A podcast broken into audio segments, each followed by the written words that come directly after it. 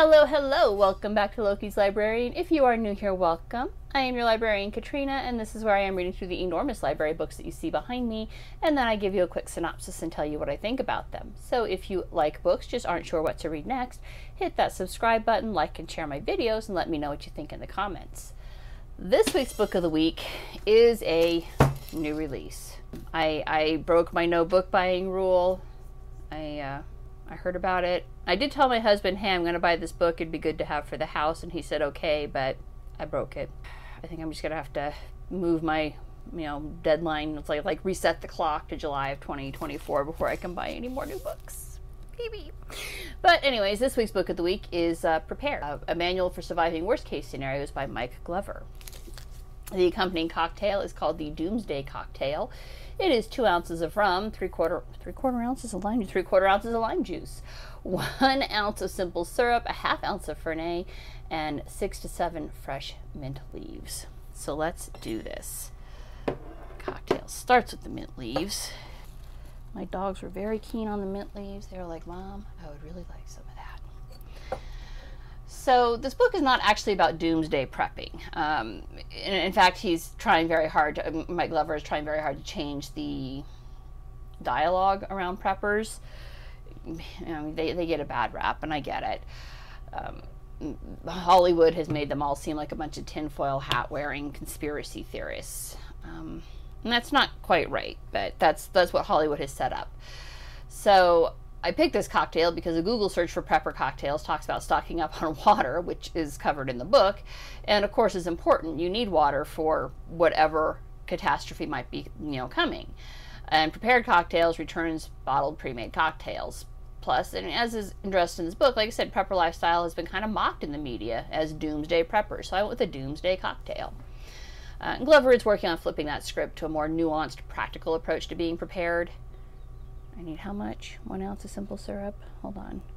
Yep, one ounce of simple syrup. You can make your own simple syrup. I just buy mine from the cocktail store because, um, yeah, it's already made and it's easy. So you muddle these together. So let me muddle here and I'll keep going with the cocktail. So, first off, author Mike Glover comes at the topic as someone who has been prepared ever since his time in Special Forces with the U.S. Army. And this book is peppered with stories from his time in the military, his and others that he, he's got from friends, you know, who talk about their experiences in the military and how they handled certain situations. And the first several chapters of the book have to do with mental preparedness versus physical preparedness because being prepared starts with the mind. I don't know how long I have to muddle. Muddle until the mint is aromatic. It's aromatic to start with. It smells minty. Like chapter one is literally called The Resilient Mind because that is important. Being able to wrap your head around the fact that something bad is happening and you need to be ready to act is kind of like step one, right? Red rum, lime juice, and Fernet. Two ounces of rum, two ounces of rum. Glover calls out something that Gen X has been saying about millennials through Gen Z that they are basically weirdly spongy and soft when it comes to resilience. I don't blame the millennials or Gen Z, and obviously it's not all of them, all right? It's a stereotype they're being typecast as lazy and mentally spongy and unable to deal with reality.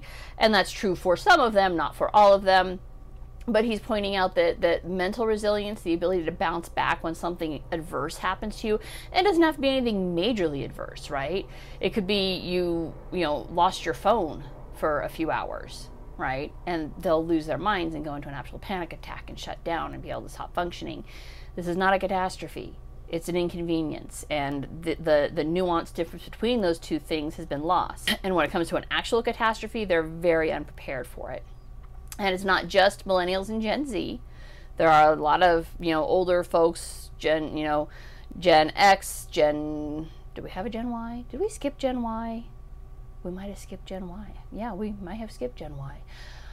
Boomers there's quite a few of them who, who are just as mentally unprepared. All right. But when he started talking about it, my mind went to Gen Z and boomers. Sorry, kids. That's just, I'm old. Here's where I'm at. Now,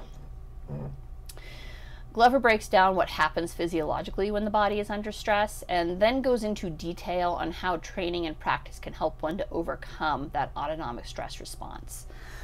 Uh, it was particularly interesting. Oh, you know, let me let me pour my rum here, and I'll go into what's particularly interesting about that chapter. I just keep grabbing the white rum. You know what's going to happen? I'm going to be using up all the white rum, and then be like, okay, I'll use a different bottle of rum, and then the next cocktail I'll pick will call for white rum, and I'll be like, fuck, out of white rum. Buy another bottle of white rum. Okay, what was particularly interesting is he included the almost never talked about but far more common survival response of freeze. Uh, everyone talked about fight or flight, right? Those those are the two things that could pop immediately to mind when people talk about a, a um, adrenaline dump into your system that you're going to fight or flight. Well, the actual order of response is flight, freeze, then fight. So the urge to run tends to be really fast. And if anybody's ever experienced a true, genuine adrenaline dump uh, from fear, I mean, you can get an adrenaline dump from excitement, but from fear, basically the all of the blood rushes from your hands, like your hands will go numb, and your feet are fucking ready to fly. And that's just a, a natural response. All right, a lot of people react that way. But the freeze response is not widely studied in humans. I mean, it should be, but there's not really a practical way to do so because humans are so very rarely in a situation where they are faced with a life altering decision of flight, freeze, or fight. And he includes a, an anecdote in there from the Virginia Tech shooting. One of the survivors who freeze was his automatic response. And he froze so very well that the shooter thought he was already dead and so didn't take a shot at him. Um, Exposure to stress will help you to overcome that autom- automatic shutdown that stress induces. I cheated. I went with the you know real lime juice because I didn't feel like cutting a lime and I forgot to buy some limes. So now, while Gen X, most of Gen X has probably read this chapter nodding along. I mean, I was. I'm like, yes, yes, I have worked retail and customer service. I know what bastards people can be, and I've had that adrenaline jump dump. Um, unlike that Gen Z who has lived a pampered, sheltered lifestyle. Glover is using genuinely stressful situations to explain what's going on and one, why one might freeze, like the aforementioned 2007 Virginia Tech shooting. And it's really easy to say that you would choose fight or even flight when you haven't actually had bullets coming down range at you. But the fact is, until you are genuinely in that do or die situation, life or death, you don't know how you're going to react. There, there's no possible way to know. And being yelled at by an angry customer might give you a small adrenaline jolt, but it's not the same thing as this life or death fear in the moment. So, like, slow your roll, guys. You're probably, I mean, I am Gen X, so I'm going to take a dig at us now. We're not nearly as cool as we think we are. We're not nearly as prepared as we think we are. We're cynical as fuck. Not going to lie. I am a completely cynical old lady. But I haven't been in the military. I haven't had bullets flying at me. I've I, I, haven't had these adverse situations that I've had to survive to say for sure, yes, I would react in X way. Okay. Rum, lime juice Fernet. I had my simple syrup on my mint leaves and shake. Shake. Oh, yes. Yes, I put ice in there. We're good. I can shake it now short of entering the armed forces and seeking out combat situations, what can you do to help yourself become accustomed to the kind of adrenaline dump that means, oh shit, this is really real? Now, this is where the angry Karen and customer service does help a bit because if you become used to the adrenaline jump dump, used to any kind of exposure to stress and discomfort, you become used to making a decision. And it's making that decision that keeps you moving past freeze and into either flight or fight, whatever, whichever is, is the best for you. I think my fucking real exposure to that was when I was the manager at a ho- small hotels, like 351 rooms. I remember this very clearly. And the city of Reno cut through our water main because they were digging a train trench, and it was a sold out night. I had no managers on site because my managers were all off. I got a courtesy call from the hotel director advising that, hey, you're walking into a shitstorm tomorrow. And I had 351 angry customers all yelling at me all day long. So, yeah, I, I do kind of get that because I couldn't just run away and I couldn't really fight with them. So, I learned to deal with that and kind of, I think that's when I became truly dead inside, was, was that experience. I think that's when I died inside. Hmm. Where was I? Huh. But it's not just the stress. All right, Glover specifies you need discomfort too and recommends that if you already train with firearms, switch it up, practice moving and shooting. While he doesn't actually mention three gun competitions, I can, and I don't actually do that myself, although I've been looking into it. I can only imagine that that would be some really good training for non combatants to both get you used to firearms and raise your adrenaline, right? And get you used to moving a firearm. So there you go, three for one. Because, I mean, a three gun competition is going to provide you with variables that are outside your control, like wind drift, um, people talking in the background, background chatter.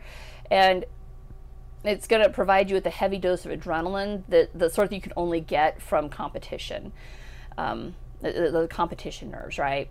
And it's repeated a couple times in the book. You will never rise to the occasion, but you will always fall to the level of your training. Like people like to sit back and say, "Oh, I would do this and this and this." Well, if you haven't trained for it, no, you won't. You won't. You you, you will never rise up. You will always fall to the level of your training. If your training is sitting back and drinking cocktails on a Sunday morning, that's your training. On the plus side, I have a well stocked liquor, liquor cabinet to drink my way into oblivion should the end of the world happen. Oh, I like that. Damn. So, I mean, I will include a link to the cocktail. This is from Kentucky Monthly. God damn, that is good. Now, one thing he recommends is if you hate the cold, start doing cold plunges. If you hate the heat, spend some time in a sauna. Or in my case, I can just step outside into that hot Nevada summer. God, I wish I'd moved to New Hampshire. Anyway, when the stress of your environment, whether it is a cold plunge or the dry sucking heat of a sauna, starts to weigh on you, conscious breathing and positive self talk. And he says, Hey, I know this sounds new agey, but these things work. And once you're comfortable with it, you have to know how to pull yourself out of it. That's training resiliency is step one. And most of us just just aren't. Um, we spent way too long embracing victim culture, and if you identify as a victim, there is nothing resilient about you. You have to flip that internal script from I'm a victim to I survived X, whatever X may be. I survived having 351 angry ass customers screaming at me all day one day back in 98. I don't know. I could look up the year they dug the train trench and then I would know, but I survived it, God damn it. And this is not addressed in the book, but just kind of as an aside, my own personal thought that popped into my head. You have got to stop lying to yourself. If you've never actually been a victim, then saying you survived is not going to prepare you for shit because whatever you might say happened to you on social media, your parasympathetic nervous system knows the truth and it knows if you're a fraud. So just throwing that out there.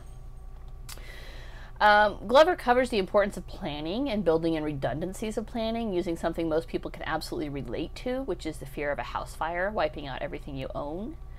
But what's more important, saving the family photo albums or saving the family? And he provides you with examples of how you might go about addressing this situation and preparing for it. He covers situational awareness, uh, what it is, how you can develop it. This, like resilience, is something most people think they have and most are dead wrong about. Uh, I mean, you have to look for what doesn't fit in the pattern, what, as he calls it, what spikes the graph.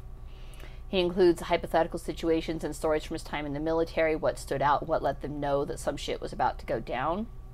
And it did make me think of my own moment of extreme situational awareness, which was about 15 years ago. I was taking a language class at night and at the local university, and class got out at like 8 o'clock. And I would call my then boyfriend, now husband, and we'd talk on the phone while I walked to my car. Now, that in itself is actually bad situational awareness because if you're talking on the phone, you're not paying attention to your environment, right? Boy, maybe I should say this anecdote for next week.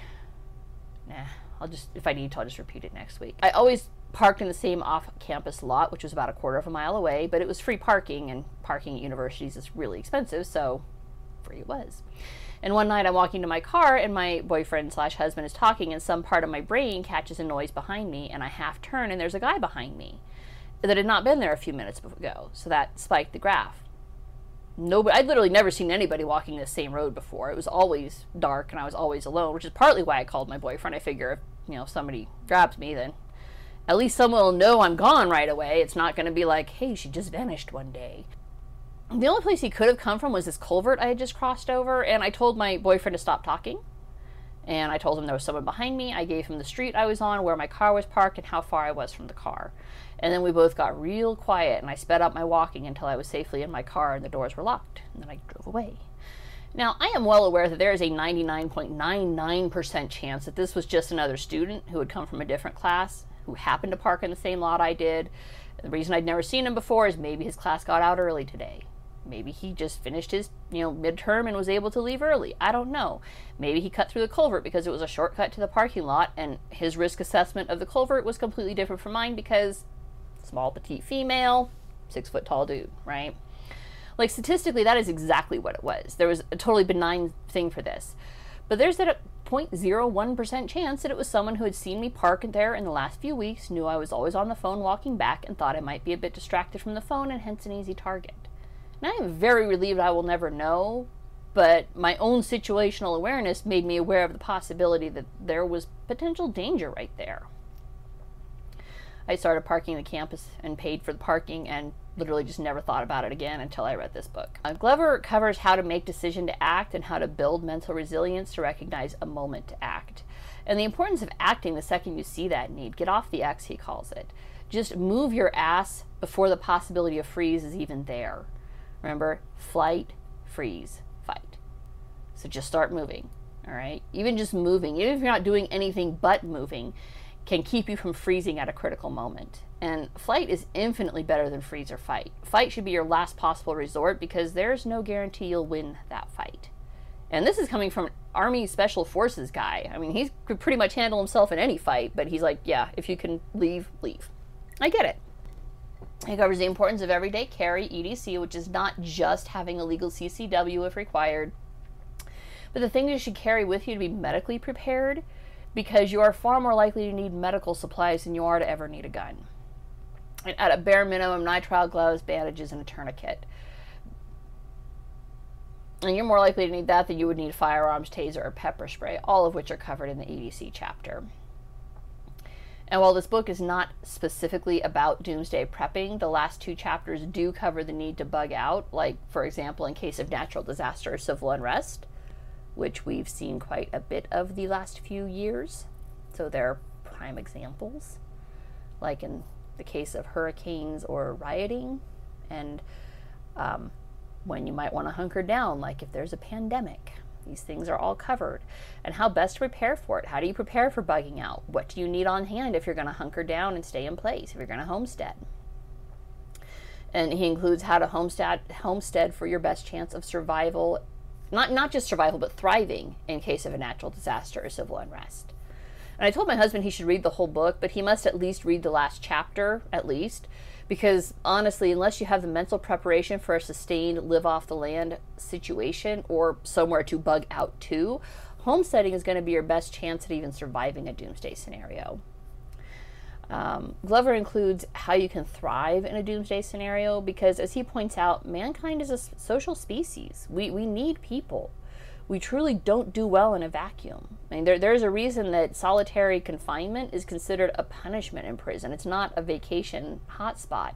And why sentencing someone to solitary confinement has legal restrictions. You can't just throw them in the hot box and leave them indefinitely. You have to say a day or two days or however long it is and you can't just leave them there. It's cruel and, and inhumane. It's a violation of the Eighth Amendment to isolate somebody like that.